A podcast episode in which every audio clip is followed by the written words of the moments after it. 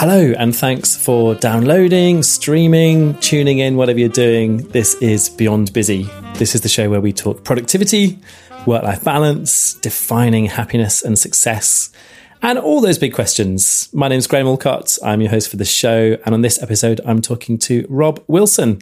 Rob is the chief toaster slash CEO of Toast Ale. Toast Ale, you may have seen it on the shelves of Tesco's and Waitrose and various other places and also on the beer taps of many pubs across the country. Toast Ale is made from bread.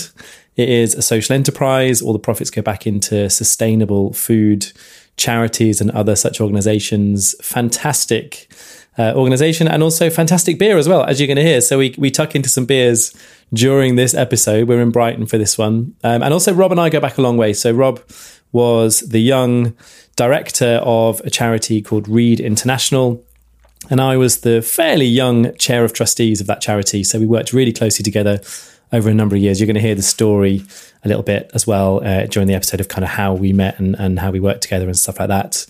Uh, you're also going to hear some of Rob's thoughts on work life balance, on parenthood, on, you know, the whole uh, endeavor of moving from somebody's idea to making it a big reality. And uh, Rob is someone whose work I really admire uh, have done for a number of years. And uh, to be honest, I can't quite work out why it's taken so long to get him on the podcast, but here we are. So this is us. Uh, Robert turned up as he often is these days. He's carrying around a little sort of cool bag filled with really delicious toast ale. So this is probably the first. Maybe the last uh, podcast where I'm actively drinking all the way through. So um, yeah, we. Uh, I was like, "Do you want a cup of tea?" And he's like, should we have some beers? so like, uh, beer one, um, and uh, we had a really nice time once we turned the recording off and just kind of got slowly drunk in the uh, the boudoir room at Platform Nine in Brighton, which is uh, where we start this uh, episode. So let's get into it. This is my conversation with Rob Wilson. We're rolling. I'm here with Rob Wilson. How you doing? Very, very good. Enjoying a beautiful view of Brighton on a sunny afternoon. Yeah, and we're in platform nine. We're in the boudoir room, um, overlooking the sea. It's been a bit kind of. I don't know what London was like today. Have you had all that rain and mist? It and was stuff? wet this morning, and yeah, beautiful afternoon. I feel like I've ventured down to the seaside on a summer holiday. so Yeah, yeah. it's nice. It's one of those where because you're just coming down on the train just to see me and then going straight back. Yeah, Right. so originally had hoped, but typical of the thing we're talking about Yeah, today, yeah. uh, had hoped that I would come down, you and I would knock back a few pints in Brighton this evening, and then realised that, yeah, there's actually then two events that I'm attending in London do tonight two events that have tonight, come okay. up since um, saying I would uh, come down here. And uh, yeah, so But yeah, I imagine it must be like it must feel a little bit cruel coming to Brighton, seeing the sea from this distance, but knowing that you're not actually. I was actually get to down here last week. Last weekend, I was came down to Brighton. Oh, Uh, nice. So yeah, yeah. Nikki, uh, myself, Thomas, and Matty um, came down with my old man. Actually, uh, my dad um, came with us, and uh, we uh, we used it as a opportunity to give him his birthday present and just fish and chips on the beach with his family. That's his kind Nice. of ideal Yeah, birthday present. So it was lovely. Um, we in Brighton we call that the DFLs, right? So people who come down from London yeah, yeah, for the weekend, and it's like we have uh, this beautiful beach and this beautiful city to ourselves for kind of nine months of the year, and then for Yeah. three months it just gets kind of invaded, yeah. Sorry, and sorry, we start sorry. getting uh, very We annoyed came, at all no, of you we guys. came across from Kent. We didn't come down from London. We came across from Kent. Um, yeah. But yeah. but you get the thing. Um, so let's talk about toast. Yes, Um, so yep. you are the chief toaster.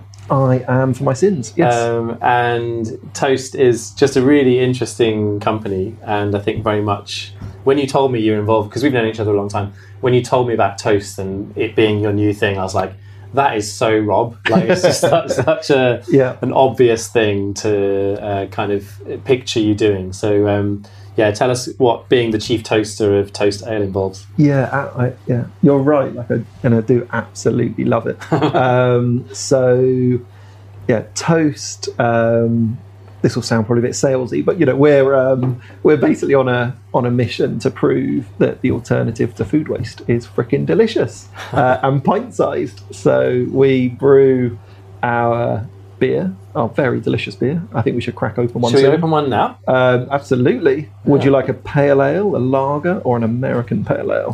I think I'll go for the pale ale. Yeah, let's do that. choice. There you Thank go, you. sir. I'm going to crack open the American one. Nice. So middle of the afternoon, Yep, midweek. absolutely. Cheers. this is, this is, Is this your life? Is this basically every day? It's Yeah, like you yeah, go around and you talk to people about beer and you just Although we do, we, we, drink in the day. we do have to um, obviously quality taste, uh, genuinely quality taste all the beers we produce. And so, um, yeah, when I come home on an afternoon uh, to get sort of race back for bath time, bedtime for the kids, um, and Nikki will be like, "Have you been drinking?" I'm like, "No, "I promise you, I've literally tasted like half a beer. I've not been drinking." Um, so yeah, so we're brewing our beer uh, using yesterday's bread uh, from bakeries, uh, partnering up with sandwich manufacturers uh, to tackle bread waste, and then we pour 100% of our profits into environmental charities. One main charity called Feedback uh, that's fighting food waste. Um, and yeah, we think we're the best thing since you know what is what we uh, what we like to say. Um, you, you do love a pun as well. That's like we are Is, pre- is the pun thing a toast ale thing or is it a Rob Wilson thing? I think it's you.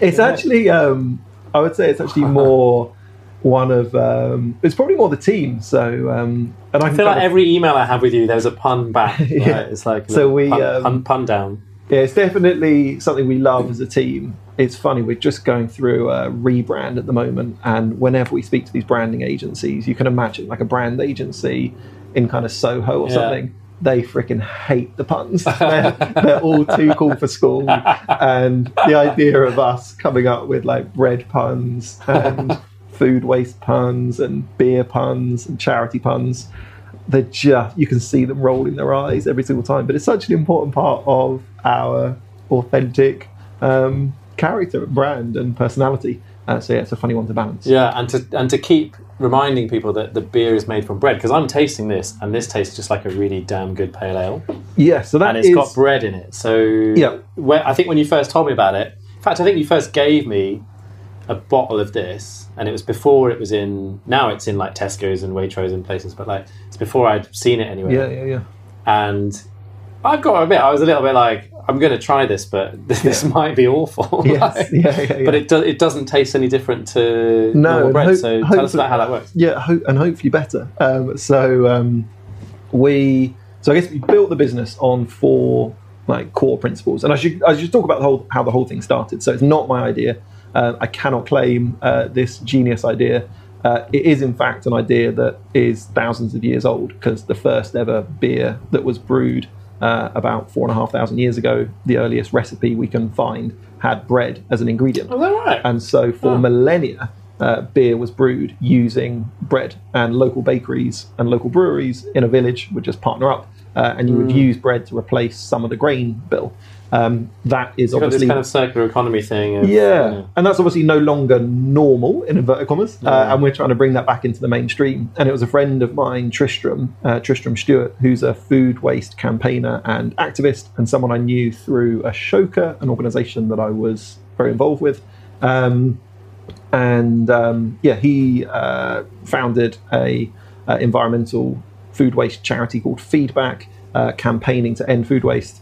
And he had this genius idea after trying a beer in Brussels that would that had been brewed with surplus bread, um, brewed by an amazing brewery called the Brussels Beer Project. And um, yeah, he kind of came back and just said, Rob, like, I'm going to start a beer company. Do you want to get involved? We're going to get wasted on waste. And I was just like, everything about this is so good. Yes, Tristram, yes. And I was supposed to be giving him advice um, because I was with Ashoka at the time, and it's a support network for social enterprises. And uh, yeah, my, my shameless advice to Tristram was basically, I think you should do it, and I think I should be the CEO.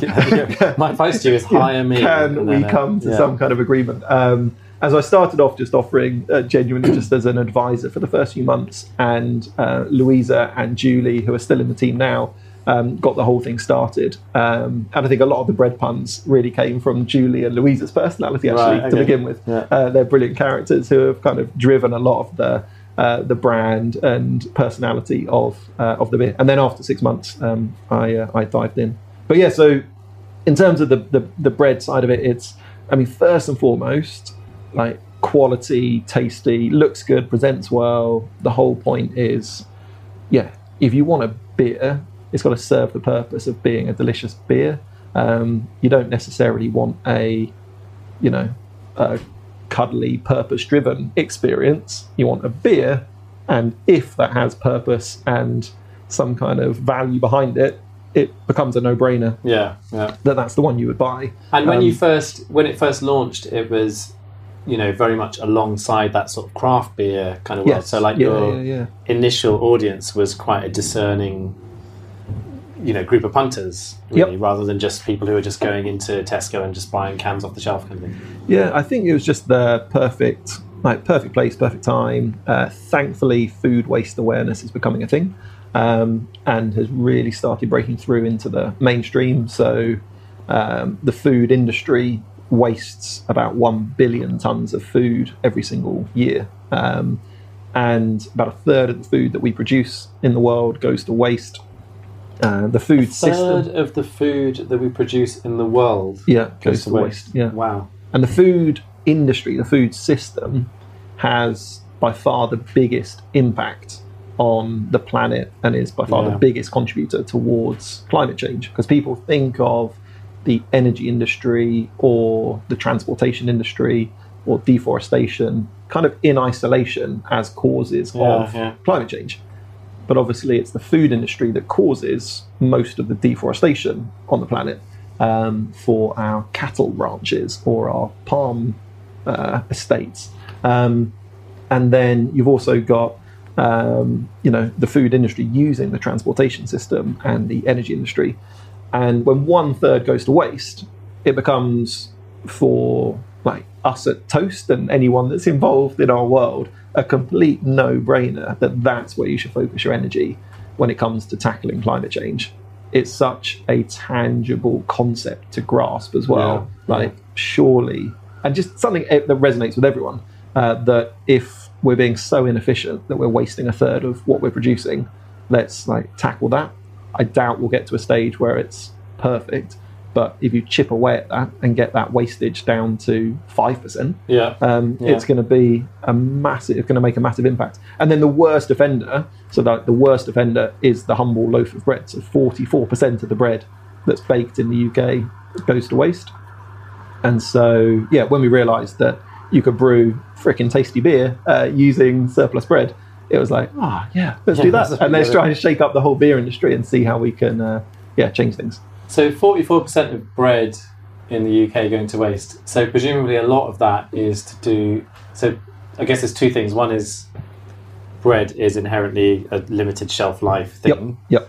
uh, and I suppose the second thing is all those sandwiches that get that get made. Yes. You're losing what ten percent off each Yeah, loaf. yeah, yeah. Often just like more. slicing the ends and whatever, and that Yeah. that's immediately just waste. Yep. Before it even hits the shelf. Or Totally. like And we love our sandwiches in the UK. Yeah. Us Brits really love our sandwiches. And so, yeah, those pre packed sandwiches, um, there's somebody paid at the start of every single sandwich production line in the country, of which there are hundreds and hundreds that are churning out sandwiches 24 7. And somebody is paid at the start of each line just to pick off the crusts. Right. They'll often pick off the next slice as well if the sort of loaf is dipping a little bit at the end. Um, and so you just end up with this crazy wastage, and it's day fresh bread that will otherwise end up often just going straight to landfill. Um, at best, it might be used for animal feed, um, but often does just end up going to landfill. Um, and yeah, if we can just access this day fresh bread, divert it to the brewery to replace one third, is what we do. We replace one third of the malted barley that you would otherwise use in the brewing process. Um, yeah, and, and obviously, like, I guess you know, as you can testify, uh, makes a very tasty beer, um, and uh, and yeah, obviously, like lends a, also lends a, a really delicious flavour and character to the beer as well. Um, all of the wheat in the uh, in the bread actually bring a real character to the beer in a positive way. So um, yeah, it's um, it's it's kind of a no-brainer, but we realise that we're only scratching the surface at the moment. So we've brewed about one and a half million slices of bread that would have otherwise gone to waste. But there are billions of slices going to waste. our kind of big hairy goal is to get to a billion slices Yeah, of bread. right, Um, and to get there, we know we need to change the whole industry. And so we've open sourced our recipe, um, and that's been downloaded about 55,000 times. Uh, how easy is that if I was just going to download that? What do I need in my house to be able to brew Mm. your recipes?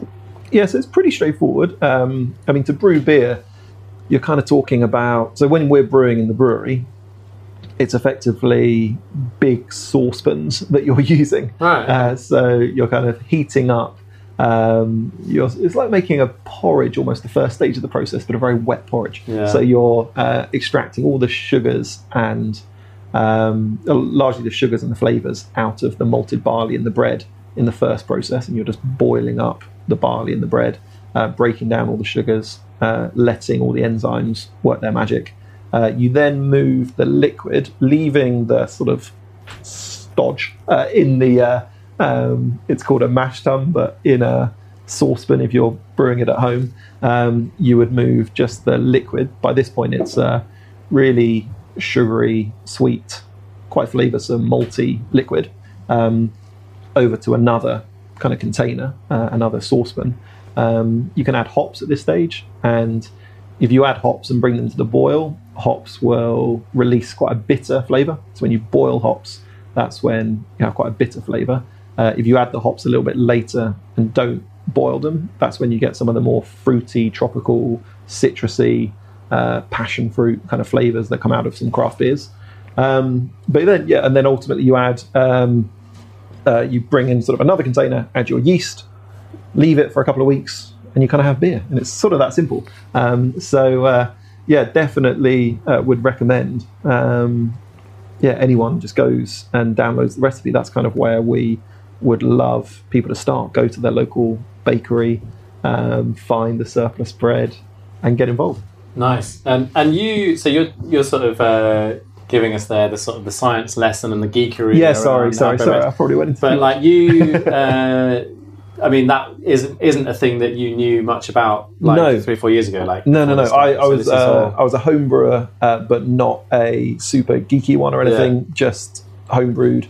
Um, normally twice a year, um, once just for fun around Christmas time, and then also for like a boys' weekend um, with a bunch of uni mates Right. um, in the spring, where I always get absolutely like taken the piss out of because I'm, I make terrible beer, and, and so. Um, if they could see you now, that's the uh, thing. Isn't oh no, no, no! I still do that. So, I, so we still like um, it's still the ongoing joke because I'll I, I'm not the brewer at Toast, uh, and um, I'll uh, I'll still do the home brew uh, for our boys' weekend, and um, they're just like Rob. Please just bring some toast with you. like, why do you insist on brewing this like weird concoction that you've come up with? Just bring toast. So the last the last trip, I actually did bring a uh, a keg of toast with me, and they were just like, "Oh, thank God, he's finally got the point." so let's backtrack from Yes. before that. So you Yeah, yeah. so you came across this idea Yep. and you know you got involved with it and you sort of convinced Tristan to kind of take Yep. you on and, Yeah, and, and Uh, make you the the CEO of it as it was kind of in its early stages. And you were at Ashoka before, which you mentioned Yes. a few minutes ago. So Ashoka is a support network for so- social enterprises, social entrepreneurs. Yep. Um, should we just start with that? What? Uh, how would you describe a social entrepreneur or a social enterprise? Like, yes. just people who are not familiar with that world, perhaps. Yeah, yeah, yeah. Of course. So, um, so Ashoka is credited with really coining the the the phrase and the concept of social entrepreneurship. Um, the ability to combine a very innovative entrepreneurial approach to tackling a social or an environmental problem. Um, and it's not so completely, you know, sector agnostic. So there's no specific theme that a social entrepreneur would necessarily address. It can be everything from the environment to healthcare to education, um, and um, also any model as well that you might want to use. So a social entrepreneur will use, I guess, any vehicle at their disposal uh, to tackle the environmental or social problem that they're trying to address. Um, it might be a charity, it might be a business, or it might be somewhere in between. and be set up as a kind of hybrid that you would typically refer to as a social enterprise, uh, a business that's primarily existing for social purposes. Um, and then the founder of Ashoka, Bill Drayton, is kind of credited with, I guess, um, I think the the most interesting articulation of true social entrepreneurship, which is you can. It's not okay to give a fish. It's also not okay to kind of just teach a man to fish. A true social entrepreneur won't rest until they've revolutionized the entire fishing industry. and it's kind of that Yeah. systemic approach to change that a social entrepreneur will look at. Um, and that's what Ashoka focuses on is identifying those individuals like Tristram uh, who have taken a real systems approach to a issue like food waste and has tried to tackle it. And so with Tristram, what he was doing um, with feedback was trying to raise consumer awareness. So things like um, wonky and ugly fruit and vegetables Yeah, that right, yeah, most yeah. people are now kind of fairly familiar with. Uh, feedback and Tristram were really part of just mainstreaming that whole concept, getting consumers aware of it, understanding that you have a consumer choice and you can vote with your wallet. Um, also, trying to work with big retail and make big retailers aware of this issue and do something about it, get it into their corporate governance, corporate policy. And so, big companies like Walmart and Tesco's now have food waste absolutely at the top of their agenda. And then also getting it into the mainstream consciousness of international government um, and yeah, national governments. And so most national governments will have food waste as a major part of their environmental policy. Um, and internationally, food waste is a really clear part of the Sustainable Development Goals, the Millennium Goals that were taken forward. Um, and um, yeah, so like that's kind of the f- approach Ashoka would take, and yeah, Tristram, I guess, as an example.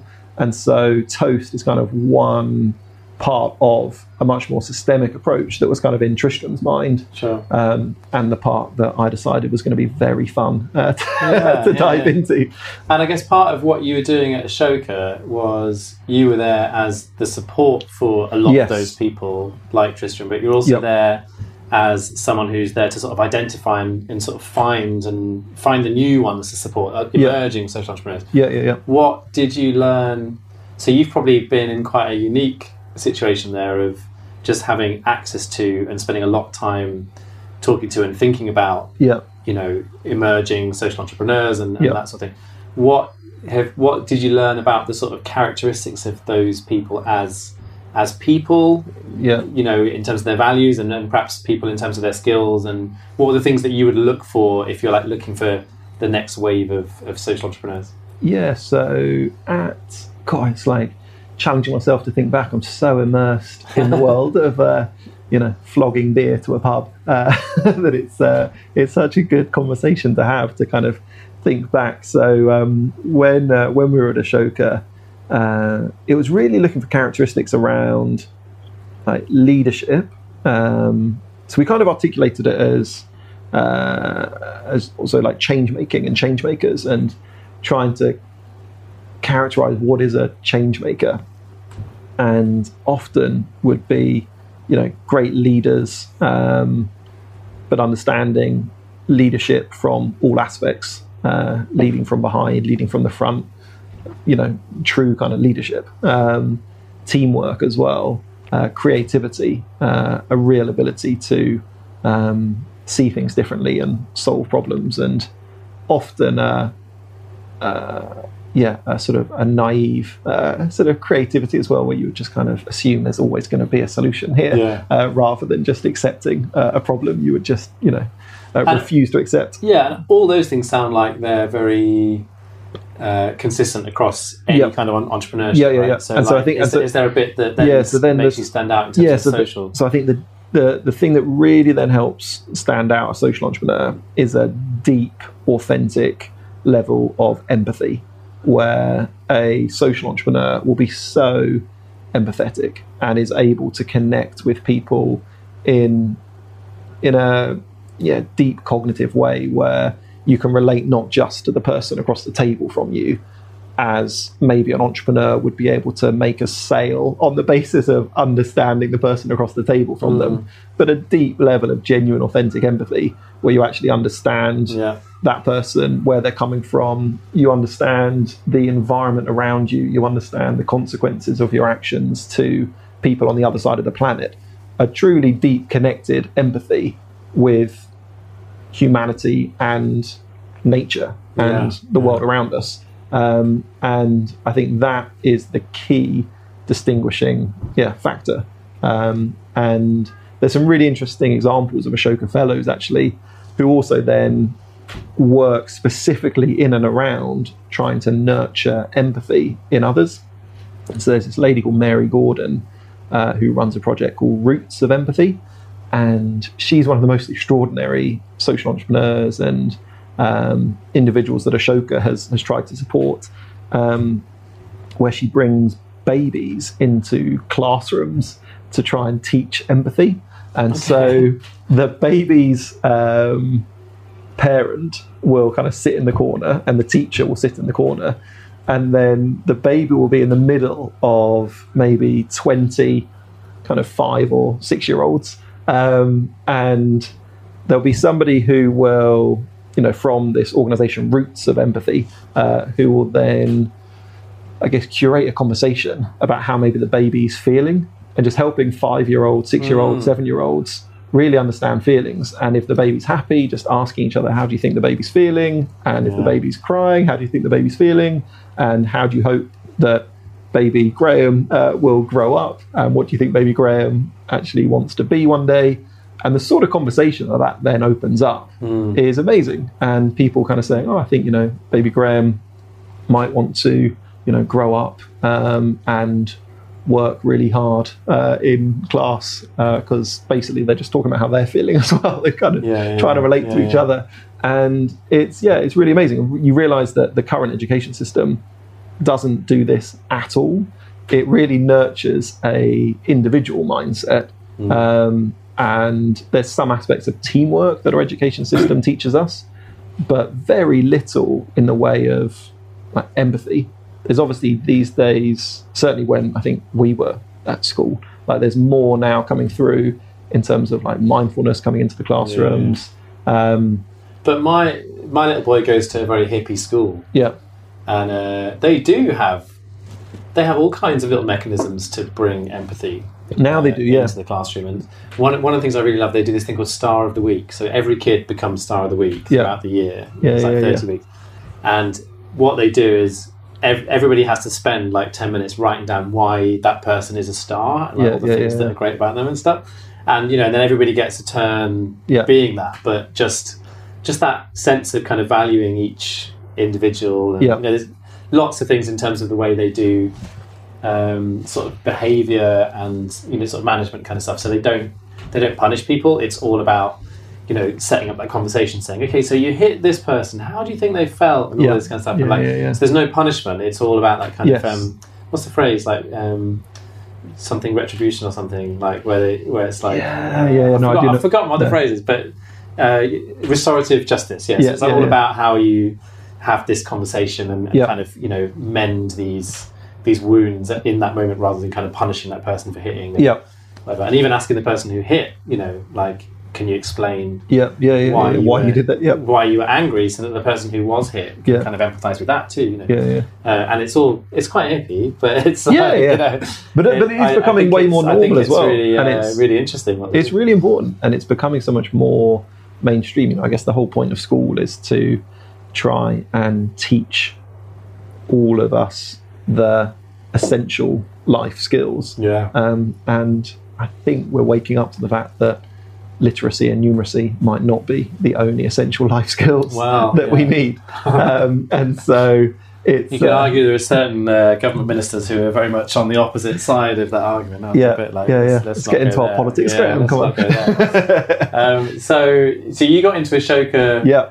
ostensibly through Read International, which is kind of how we met. Yeah, well, so, So- sort of. So, first, so it was. Um, Did you do something in between? Yeah. So What did you do in between? So Nikki and I um, got married, and we took our mega moon traveling from Of Cape course, Town to yeah. Cairo to write a book about change makers in Africa. Yeah. So we kind of went through South Africa, Zimbabwe, Zambia, Malawi, Tanzania, Rwanda, Kenya, Sudan, Egypt, finding kind of two to four social entrepreneurs or change makers in each country. Um, because through Read and how you and I kind of met, well, we actually met before Read, but um, was um, to um, yeah, I've been living and working in Tanzania um, because of Read, uh, and had met some amazing change makers. And then when Nick and I got married, wanted to take this honeymoon, um, and yeah, we turned it into a mega moon. Wrote this book, and half the people we wrote about were supported by Ashoka. Right. And so I hadn't really come across Ashoka.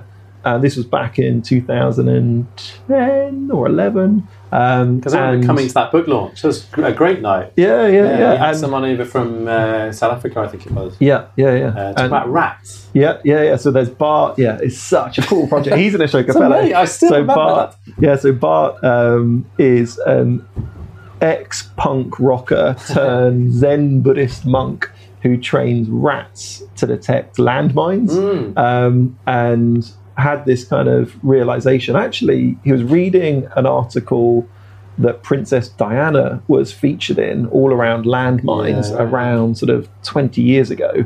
Um, and he, as, and at the time, he was kind of in product design um, in Brussels, I think he was, and was kind of dissatisfied with his job, mid 20s, doing product design, wasn't really going anywhere. But remember that when he was a kid, um, he had rats and mice as pets at home, and he like bred them and sold them to his local pet shop and stuff Yeah. like that. But because he had so many like rats at home, he knew that they had a really acute sense of smell. And this article he was reading about Princess Diana was saying that landmines are being cleared by dogs. And Bart had this weird epiphany where he was like, well, rats have a better sense of smell than dogs. Yeah. And I reckon we could use those to clear landmines, as you do. So um, he then moved to Tanzania um, on the southern border with Mozambique, where there's a lot of landmines, and started training giant African pouched rats to, yeah, basically do this job. And apparently, you can train a rat to do anything. You just have to give them a banana, and um, Just give them they a live banana. they live this really hot, like lovely life, and obviously no, no rats are harmed in the process. Yeah. So basically, the rat will detect the TNT, the explosive in a landmine, Yeah. um, up to a meter underground. Wow. They'll be able to scratch at the surface, and once they detect it, you then bring in this kind of machinery to clear the mine. Um, but yeah, they're kind of cheap to keep and train, and um, you can train them locally. Whereas dogs, which are typically used, you have to train in the Western world, where you then fly the dog and the trainer at vast expense out to where there are landmines, Yeah, much more right, expensive. yeah. The dog is so heavy that it also risks setting off a landmine Yeah. all these things.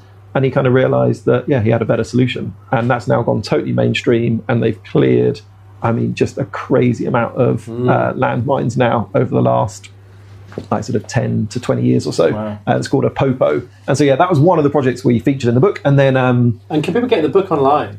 yes, yes, it's called On the Up, shameless plug. Yeah. Uh, but yeah, On the Yeah, we'll put a link in the show notes as well. So people can and um, it's um, yeah, and so through that, the fact that half the people were supported by Ashoka, kind of alarm bells started going off, saying this must be a really interesting Yeah. organisation.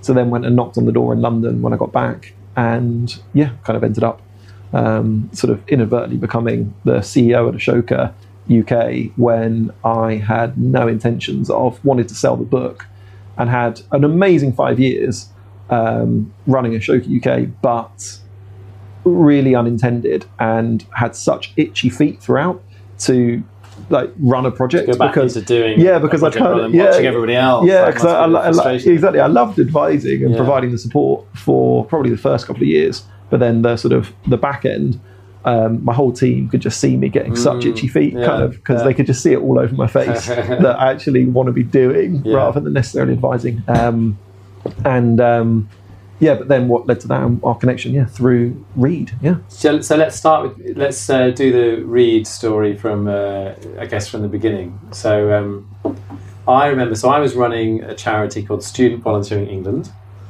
and uh, I. So this is like this three-day conference. Students come from all around the UK, and it's all people who are running kind of student-led projects in universities. and I was about to go to bed. It was about eleven o'clock or something, and uh, I was so tired because these things are you know you're up at six and you're you know bed at midnight kind of thing, and. Um, you like came up to me with a little business card that you'd Yeah. got made or whatever, and you're like, right, so Read International, there's all these textbooks. Um, you know, they're all going into landfill. We're going to send them all over. We've hired a shipping container. It's all amazing, whatever. And I was like, man, who is this dude? Like, he just like, had the full on patter, um, which is very unusual, I think, for someone who's 19. Were you 19 at the time? Yeah, yeah, yeah. uh, 1920. And so, like, I was like, wow, this is pretty interesting. And I, I think I sort of said to you, I'm, I'm going to bed, but like, let's Yeah. chat. So, so we ended up like, we ended up sort of chatting a bit over that conference. And then, um, and then I think the following year's conference, you guys, you and Nikki, Yeah. your now wife, Yeah. and uh, Rape, was it Yeah, the yeah, three of you, yeah, you, yeah, Nikki, and Rachel, yeah, yeah. Who were like the three friends from, from Nottingham Uni, did a kind of, you did this like 10 or 15 minute presentation about Read International, about the idea. And I'll, I'll, I'll allow you to do the spiel and explain that in a minute. Yeah, yeah, yeah. But I just remember there being this utter queue around the room at the end of that half an hour showcase kind of piece of the conference. Like all these people just queuing up just to talk to you, Nikki and Rachel, and just like, how can we bring this to my university? And it was like at that moment where I was like, this is going to be big, and this is this is just something I want to sort of be involved with. So like, how did you first come across that idea Yeah. and and you know just the whole story of, of Read Internationally in Nottingham and then and then yeah, yeah, yeah. UK wide? It's um, it's kind of similar to toast actually. I think um, There's a lot of similarities. have- I, remember when you talked me about toast, and I was like, man, there's you know, I Yeah. remember you telling me about the books thing, and you were Yeah. like. Uh, there's an unlimited supply of books, and then when you Yeah. told me about toast, you're like, "There's an unlimited supply of Yeah. bread." And I was like, "Oh, this is all there, the same." there are there these kind of weird synergies, uh, but also in the fact that I've, I've definitely come to a I get like a very healthy realization that I'm um, a I must be a certain type of like or fit into a certain type of the sort of entrepreneurial kind of mold where um, I clearly don't have the best ideas, but I think I'm fairly good at implementing. And so it was a friend's and again. spotting a good idea. Uh, maybe yeah, maybe spotting a good That's a idea big part of it. because it was again it was a friend's like uh, sort of um, kind of concept at Nottingham Uni who had been teaching in Tanzania on a gap year um, before uh, in between school and university and um, yeah I had sort of selfishly bummed around the world going to kind of Thailand and Australia and doing that usual kind of Brits abroad uh, thing um, when uh, when I was 18. Had a lovely time, great time, uh, but in hindsight could have done something way more productive. And he had done something way more productive. Had been teaching in a school in Tanzania. We met at uni. He said that he um, wanted to uh, try and support the school that he was working in and see whether he could get a bunch of mates to try and help the school. And I guess at that stage, I was kind of like, oh, wow, yeah, I'd love to go to Tanzania. And so went out to Tanzania to try and support the school. And it all just like exploded into something so much more, I guess, exciting. Kind of saw straight away that Tanzania based its education system on the British system. Um, and UK textbooks were being discarded after a year's use, even if they were still perfectly good, because the seventh edition maths GCSE textbook would come out and the sixth edition was then somehow useless. But in Tanzania, where they didn't have any textbooks, surely the sixth edition produced a year ago is much, much better than nothing. Yeah. Um, and so, yeah, we kind of started as a bunch of mates at Nottingham Uni, contacting all the local secondary schools and collecting all their books, sorting through them. We got hold of the syllabus in Tanzania. We matched the right books to the right syllabus. Obviously, we are trying to do it as consciously as possible and not just send like crap to Tanzania. Um, and I remember part of my spiel about it when people would ask me about that because I then became the chair of the charity, you did. We so- really roped you into Yeah. uh, getting involved. uh, and it was, a, it was a great ride. I really loved it. But I remember part of my spiel was like, we only take the books that are relevant. We Yeah. we cut out all the ones that are about squirrels and snow. Yes, exactly. It felt like two things that are just like probably not so relevant. Yeah. So we were really disciplined at kind of sorting through the books, and then as a bunch of students would kind of raise all of the funds uh, needed to then get them on a shipping container, send them over to Tanzania. And then we would go out to Tanzania, help distribute the books, organize the logistics, and then we even started helping to fund libraries to be created in these schools. But we kind of had this sort of concept as a bunch of mates, and then realized, well, there's probably other bunches of mates at other British universities that might want to do the same. And let's just replicate that concept, scale it up. So we approached it with a very open mindset and just had a very open source approach. And within then, sort of like, what was it like, sort of three, four years, we had about 25 different universities involved. Um, Brighton were involved. Um, I remember coming down here uh, for uh, for sort of for that, and yeah, I would kind of dash around the country, visiting all these different universities, trying to motivate and inspire all these different university students to get up and running and kind of go and sort it. We had all this methodology. We even developed some technology in partnership with the British Library so that we could then just scan the ISBN of a book and it would tell you whether it was the right type of book or the wrong type of book, and it was all very automated. Um, we then partnered up with this uh, company called Better World Books, where all the books that weren't right to send to Tanzania, we were then selling online. So if it was a, I think at the time we used to joke about the fact that you know a sort of a Tony Blair biography or something. Yeah. It's probably not that interesting to a kid in Tanzania, uh, but you might get away with flogging it for uh, 50p in the UK. Um, but people would probably debate whether that's even possible now. And um, and so um, it was uh, a kind of an income generating stream. But then the journey that Read has been on since kind of you and I were much more actively involved is uh, really positive and really encouraging. And so it's now probably like 13, 14 years ago since that all began. Mm. Um, and because it was 2005 when it all started. So, yeah, like 14 years ago. And it's now entirely based in Tanzania. There's nothing happening in the UK. We provide a bit of fundraising wherever we can, but there's a Tanzanian based team. It's all Tanzanian university students. So um, the model completely switched where you get Tanzanian university students to volunteer their time to fundraise, um, to then buy books that are produced locally. Um, and they also fundraise to create libraries in these schools. And yeah, to date, nearly 2 million books have been donated to schools all across Tanzania. Uh, over 150 school libraries have been created. Um, there's some incredible statistics on the impact that it's having year on year. Um, and yeah, the university students put in place these kind of school library prefects and committees so that the students are really empowered to manage and maintain and run the libraries. Um, and Nikki and I still uh, get involved um, in yeah trying to fundraise and support from the UK and do as best we can. But yeah, ultimately entirely sort of Tanzanian based and led. And a really interesting aspect, I think, of just the whole journey of like international development. Also Mm, over the last yeah, 15 yeah. years, like we, you and I have been quite involved, I guess, in that journey f- from like student partnerships worldwide um, through to Read, and both having a real interest in that area, and such a yeah, an interesting, I think, maturity of understanding Yeah. from yeah. when you're kind of in your late teens, early twenties, to maybe like where we are now, but also just how the world is matured with a much more sophisticated approach to Yeah, and, and a much greater focus on local solutions and local energy to solve those problems Totally. rather than it be kind of this slightly or donor recipient relationship you know, and colonial yeah, type of Dynamic, um, yeah. model. Um, there was a point, and my memory's going to be way more sketchy than yours, where I'd stepped down as chair. I can't remember if I was still a trustee. I don't think I even was a trustee at that point. Yeah. But like the shit hit the fan financially. yeah, yeah, yeah. Um, so I'm interested in what that experience was like for you. So basically, you were the really the founder of this thing, like Yeah. in terms of it. You know, someone else's idea, but then you kind of founded this charity. And then had you you'd stepped down Yeah, yeah, yeah. So it was, as yeah, it was really. It was CEO? Were you were you then a trustee? Were you a board member then? Um, no, it was a really odd.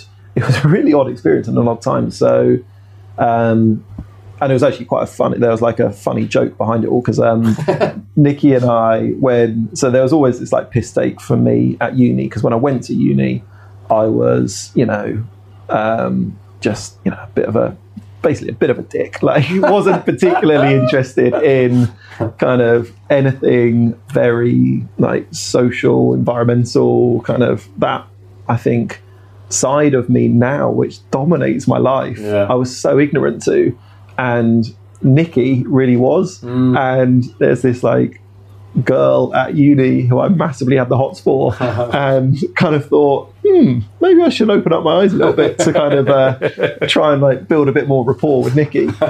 And um, then like it became genuine and authentic and not just to impress a girl. Uh, but it was a really, really funny dynamic because then when we got married, I choose, chose that moment as a time to also hand over Read. And so there was just this massive piss take at the wedding, which was like, now Rob's finally got married to Nikki. He's never going to go back to charity. He's going to be a banker. Or yeah, exactly. now, Yeah, like, just yeah. go and like get a job at Barclays. Yeah. Um, and um, it's um, but yeah. So we then took our Mega Moon to write the book and came back, and the person who was then sort of running the charity, um, who had been sort of running it for sort of eighteen months or so, I think stepped down. I, I think that's what happened, uh, and but it was also over that eighteen months, the charity had really struggled. Like the there was like the funding had kind of started to dry up and I remember there was something to do with there was like a hole in the account, so we had like these people who were so like the bookkeepers, Yeah. and it was kind of an out, outsourced service because we weren't big enough to have our own Yeah. finance team. And they'd suddenly discovered, oh, actually, that money we were counting over here is already spent over there. And it's Yeah. like, oh, we've got this huge yeah yeah yeah deficit to fill. I remember that. and so like suddenly i kind of got a phone call just sort of saying uh, because i tried to like step down in a way that i was so paranoid about the whole founder syndrome that you hear all about I, I was as well. And I remember we had lots of conversations sort of early Yeah. on with. 'cause Yeah, I was yeah, very yeah. influenced by um, uh, the E Myth, you Mm. know, Michael Gerber's book, and that whole principle, which I've tried to put into practice with my own company, with Think Productive, which is to sort of make myself redundant from the operation of, Yeah. of the thing, you know, because that's what you that's that's the best kind of leadership is that Yeah, yeah, works yeah. when you're not there and all that.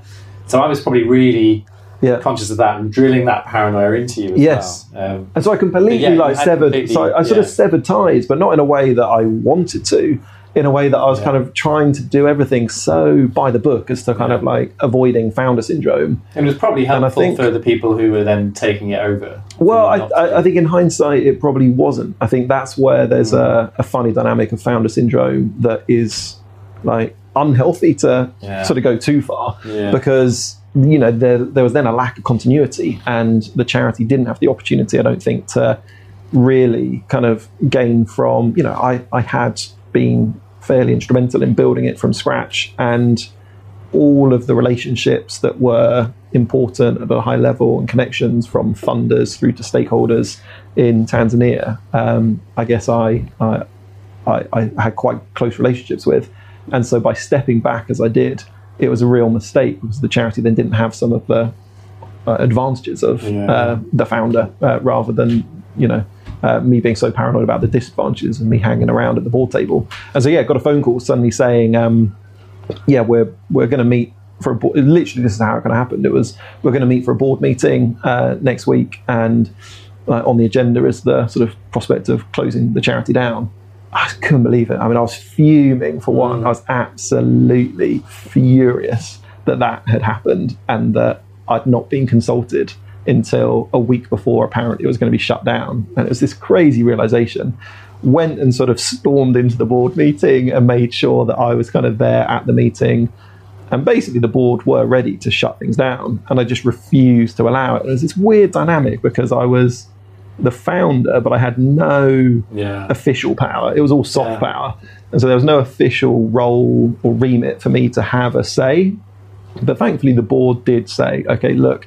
And it was this kind of like, okay, Rob, you've got two weeks, and we'll convene as a board in two weeks' time, and we'll see where we get to. And so at the time, I was kind of CEO of Ashoka, and um, one of my colleagues, Mark, um, just said to me, and I, I sort of went back the next day. I was like, the weirdest thing is happening. Um, and went back the next day, and Mark was just like, "We'll just take two weeks off, man. Like, come on, we'll be fine." Um, and so took two weeks off and just went hell for leather on fundraising.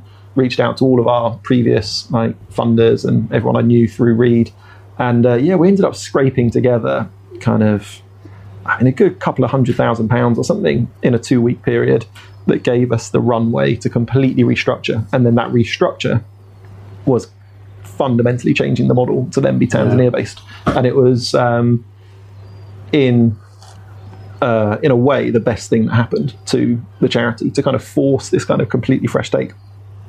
But And we'd sort of talked about. I think half my hair fell out. Uh, Yeah. Graham's looking at me with no hair now. I think half my hair fell out that two weeks. Honestly, it was the most stressful time. It's the Yeah. only time I have ever shed a tear over like something like work strategy related. I went home that night from the board meeting Yeah.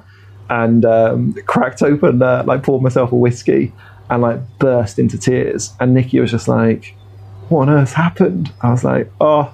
Like everything, I've just like Yeah. like sort Yeah. of the blood, sweat, and tears of the previous like five, six years, seven years. Just, I just got told by this board of trustees who don't have that like, I guess, engagement that I've had, saying that they're just going to shut it all down. And um, yeah, it was just heart wrenching.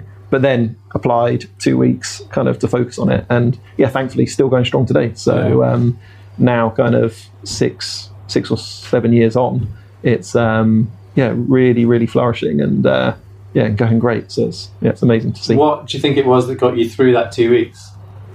Just in terms of motivation and energy and it was so far from um, it, it was pure unsustainable like graft it's the probably it's the it was just a bonkers two weeks where i worked like 18 hours a day like it was just absolute graft for two weeks i would like work late, late, late into the night, into the early morning. Would get up, would just crack on again. Was making phone calls, was frantic, was somehow holding it together and not, I don't think, appearing too desperate, but it was also frantic. Um, were speaking to previous volunteers, previous staff, existing staff, the board, trying to navigate the weird dynamic that I was also in. Uh, Nikki basically uh, kind of holding me together Yeah. and kind of just being like it's like, and and also this guy Mark at work was amazing. So he um, he was he was my boss, but he was just so far from like a boss type character. He was the European director, but in such a kind of coaching collegial uh, kind of role, and um, yeah, he's like uh, such an amazing role model uh, to kind Yeah. of just like you know just say like you know get you know in terms of your priorities this is clearly Go important to you Bob just yeah. go away and do Yeah, it like sort it out and just like apply yourself focus on it uh, so so little methodology behind it other than just serious graft for two weeks Mm. Yeah. yeah. Um, so it must feel like a legacy that it's still there, right? I guess so. Um, but I think, you know, a legacy that you uh, share and so many of us share, it's uh, like so many of us were involved in helping to create Read and what it is now, and were then part of funding and supporting that transition. Um, it was a crazy two weeks that I was immersed in, but there was so much that came before and so much that came after. sure. When I then tried to kind of, I knew that for my own sanity as well, like it was it would have been far more constructive if that two weeks of like insanity was actually put across a 10 year period um, rather than just two and, and i think we would be in a very similar situation now if that had panned out. Uh, but it was just two weeks of crazy hard graft. So yeah really proud of the legacy um, but something that yeah loads of us share. And um, yeah it's amazing to see. I try to get out to tanzania at least every uh, year or two Yeah, uh, yeah. to go and uh, see how I can support and also um, go and see the the impact.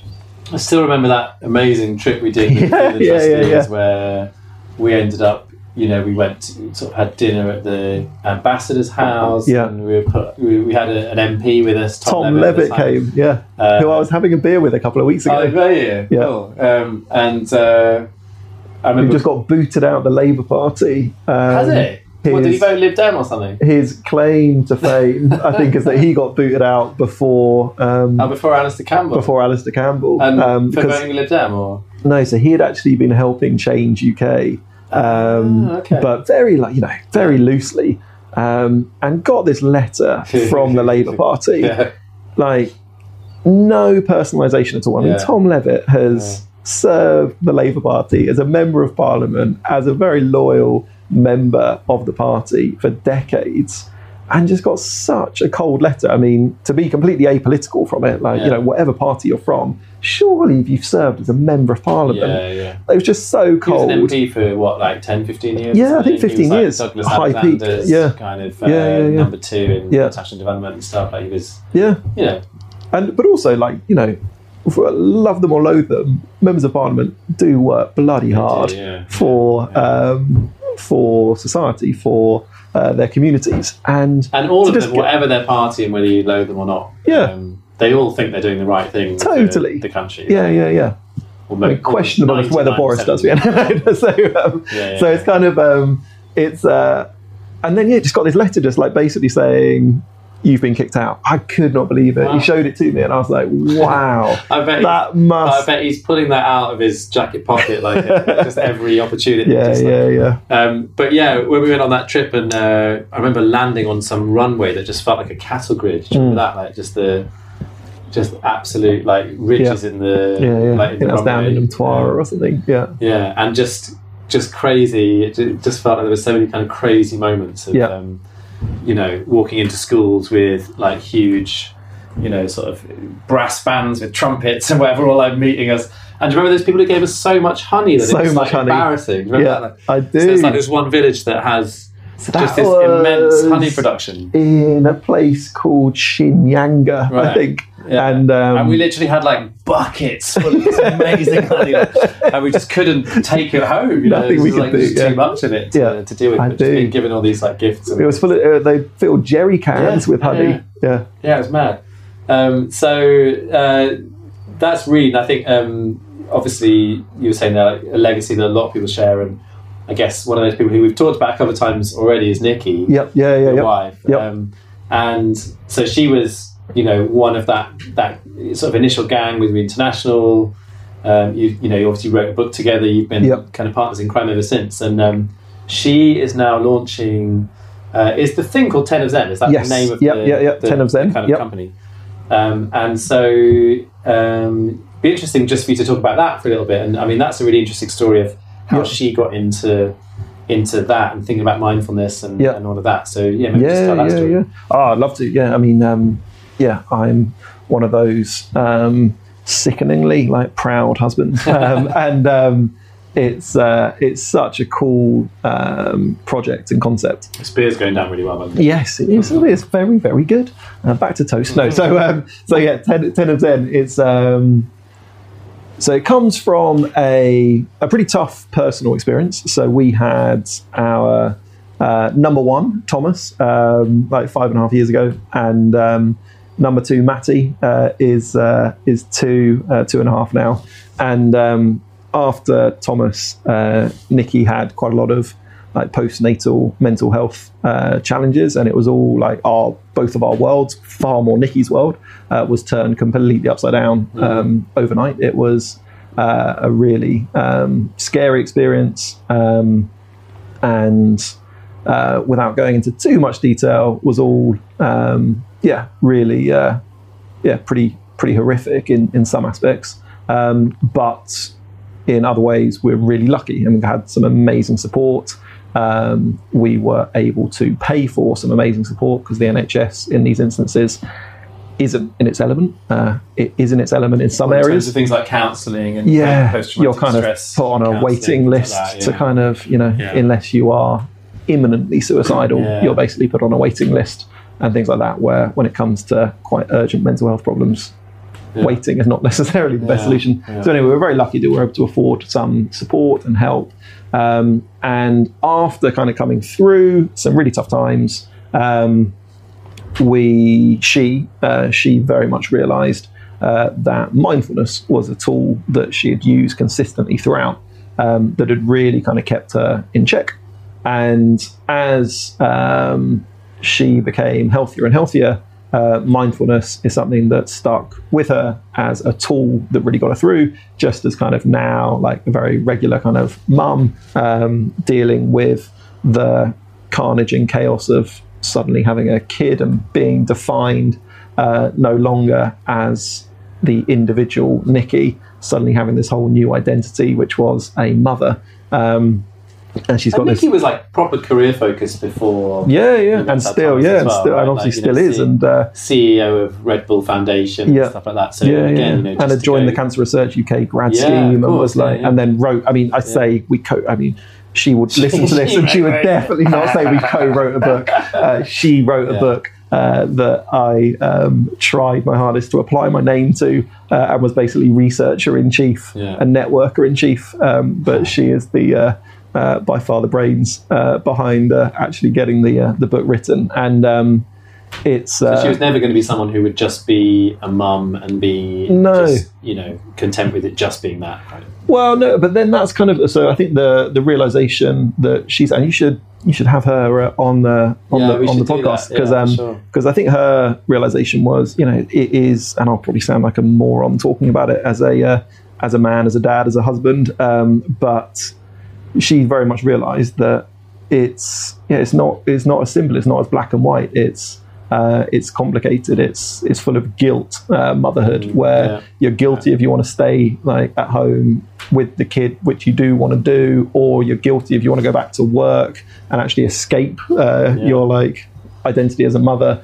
Um, you're sort of guilty that maybe your relationship dynamic has also slightly changed um, with your partner, and we yeah she sort of has this mantra of sort of mother lover leader um, and that sort of leader aspect that you talk about. Like she is really like you know focused career driven like you'd meet her and uh, she is like a very impressive uh, person that uh, has achieved a hell of a lot professionally um, and now and obviously the lover identity uh, in our relationship and then the sort of mother identity and just these like three different ident- identities that she carries yeah. um, and realizing some of the complexities uh, and guilt and challenges that that brings. And so she would try her hardest to give herself 10 minutes of like mindfulness and just headspace every single day.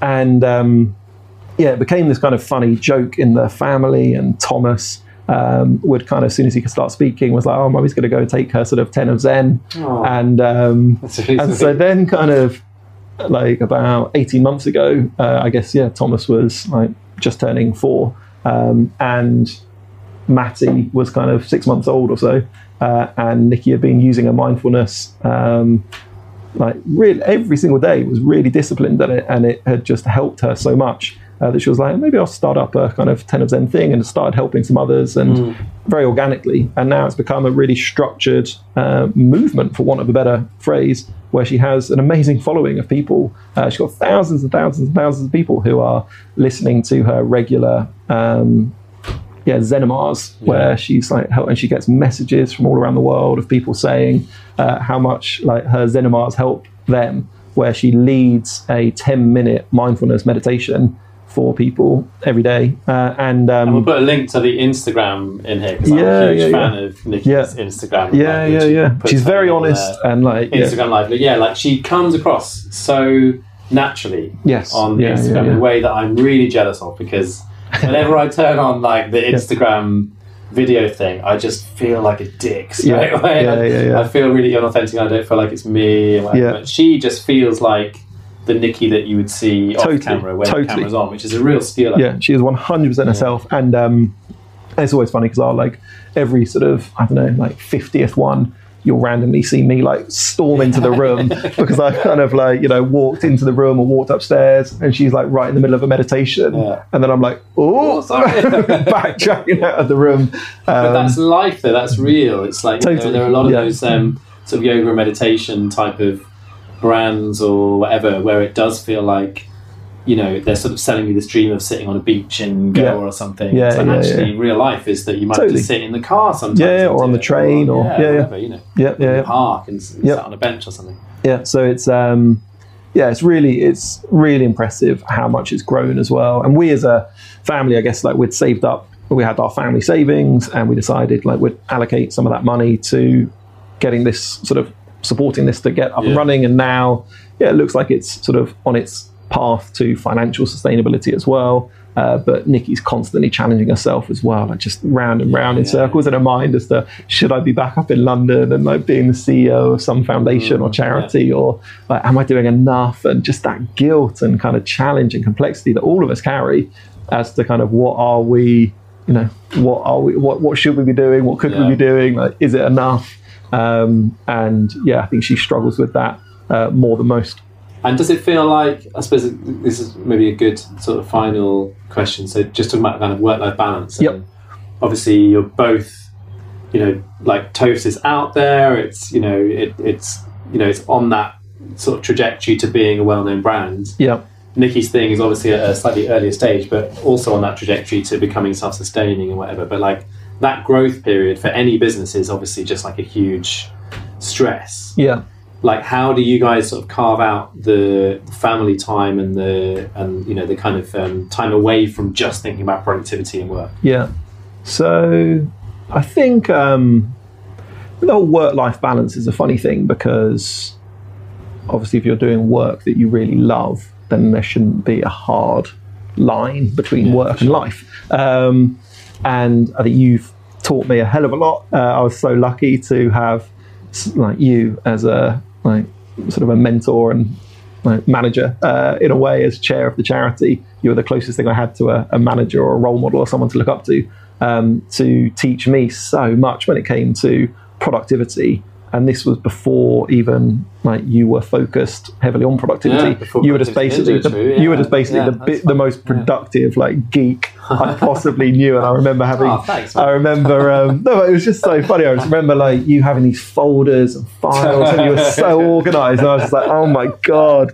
And you were kind of talking about getting inboxes to zero when inboxes had basically only just started. And I was just like, how? And yeah, learning so much from you about, I guess, productivity that I feel like very productive actually. And um, it means that I can, I think, compartmentalize kind of work uh, relatively efficiently. Yeah. So that my typical day is like I pretty much work seven to seven, um, and then I'm pretty much like family seven to seven, um, which uh, means some that sleep in there somewhere probably well, yeah, but you know, like I'm basically like I'll be like obviously like up with the kids, try and have breakfast uh, Yeah. with the kids every day, and try and get back for bath time, bedtime every single day, um, and then all weekend definitely like with family. Nikki, like every the ongoing theme, uh, and uh, it's tongue in cheek, but it's sort of semi serious. Every kind of six to twelve months, basically threatens to divorce me unless I pull my finger out and spend a bit more focused time on the family. I've got to remember the fact that you know uh, date night used to be a thing. Let's make sure we actually like maintain Yeah, that, yeah. focus on that, keep that. Um, and so, yeah, I think just really trying to concentrate and focus on a very healthy, yeah, balance and um, feel quite fortunate and blessed and lucky that um, life on the whole is fairly balanced. Um, with Toast, we launched in the US two years ago. Uh, we launched on the 4th of July, which we thought was hilarious as a British company. Been like, we're back. Um, and, um, and that's. we just had tea yeah, exactly. And we, um, uh, so I have to go over to the to New York, and again, like when when Nikki and I were first dating in our like early twenties, if I thought that like in my thirties I'd be you know traveling to New York on work, that's so cool and It's so like awesome, glamour, that's yeah. so epic. Uh, now, obviously, with a family and stuff, it's just like so not ideal whatsoever. But I'm in New York every couple of months. Um, we've also launched the beer in South Africa, in Brazil, in Iceland, in Ireland. Um, it's brewed under license in all those places. We get demand from all over the world. We've just done a collaboration brew in Australia. And so I do have to consciously be very careful to get that balance right. And Nikki's very good at holding me to account on it probably better than I am at holding myself to account on it. like in a like because we do have a very healthy relationship. She is Very like, diplomatic. She's way. no, it is honestly, but in a like genuinely in a very healthy relationship Yeah, way. nice. Like we can be brutally honest with each other, and she's you know Nikki well enough. She'll be brutally honest with me um, and just say it as it is. And so that then allows me to kind of realize, okay, yeah, I've got to find that that balance, and she can see it as well. Like she she'll also kind of see me hitting a phase, a bit like that Read sort of phase Yeah, for two weeks. yeah. She'll see me hitting a phase, or if I'm like in the middle of a phase, which I think I am probably guilty of doing, where I'll just be so immersed for a couple of weeks and I'll come out the end of it and she'll just say, Rob, like, you'd completely zoned out, by the way, for mm, like two weeks. right. It's really inter- Yeah. interesting insight. I, I never quite reflect and notice it mm. of myself when I'm in the middle of it. But she'll be like, yeah, Rob, like, you'd basically completely gone a distant and you were just so immersed in work. And so, yeah, more to do to, I think, strike a uh, healthier balance. But um, given the beer, I'm trying my hardest uh, to use exercise uh, as uh, as the as the way to uh, uh, to uh, to find a healthier uh, balance as well. Uh, I've sort of got a team of like you know sort of young twenty year olds, twenty somethings. Uh, who all have like unbelievably impressive kind of diets, you know, the millennial sort of thing, right, like these yeah. amazing diets, and So they they're all can- down the gym every single day Basically, drink every, every day yeah, if they want yeah, to. yeah. But also, like- they kind of would consciously not, and we don't yeah. encourage uh, that at all. Obviously, we say bread shouldn't be wasted, and neither should you. Uh, drink responsibly, and um, it's uh, it's amazing that kind of uh, inspiration as well from the team, yeah, who are so like focused on their health. The next generation, so health conscious. It's a real inspiration to make sure that yeah, we focus on that, especially in the world of beer. that feels like a really good uh, place to finish up. Um, so if people want to go and check out some Toast beer, Yes. and if people want to go and uh, sort of connect with uh, with Toast and what you guys are doing, just uh, give us the give us the yeah, yeah, yeah, where- yeah, where yeah. So at, and all that stuff. yeah, so at Toast Ale is where you'll find us on all our social media, toastale.com, and we do have a web shop. And um, now that we are all busy mates uh, over uh, uh, this podcast, um, if you put I know Rob into the uh, discount code uh, on um, on the box, you'll get a, uh, a nice little discount surprise. So why don't you put I know Rob into the website shop and uh, enjoy some beers? nice. And I just funded your Kickstarter for putting Toast You in cans. did, so you total legend. I'm looking forward to like a big consignment of, uh, of Toast and cans. I arriving at my know. yeah, yeah, so- yeah. So uh, yeah, we just launched cans for the first time. Yeah. It's um, it's very exciting. It's uh, one of those things that if we'd have launched like three years ago instead of three and a half years ago, we'd have probably launched with cans. The market completely Mm. Yeah, shifted just as we launched. Yeah, um, and uh, yeah, we're now busy playing catch up. Cool. Um, so we're going to go and find some beer somewhere else. Bloody right. And uh, grab a pint before you get the train back to London. Yep. Uh, Rob, thanks for being on Beyond Busy. Absolute pleasure. Thank you, Graham.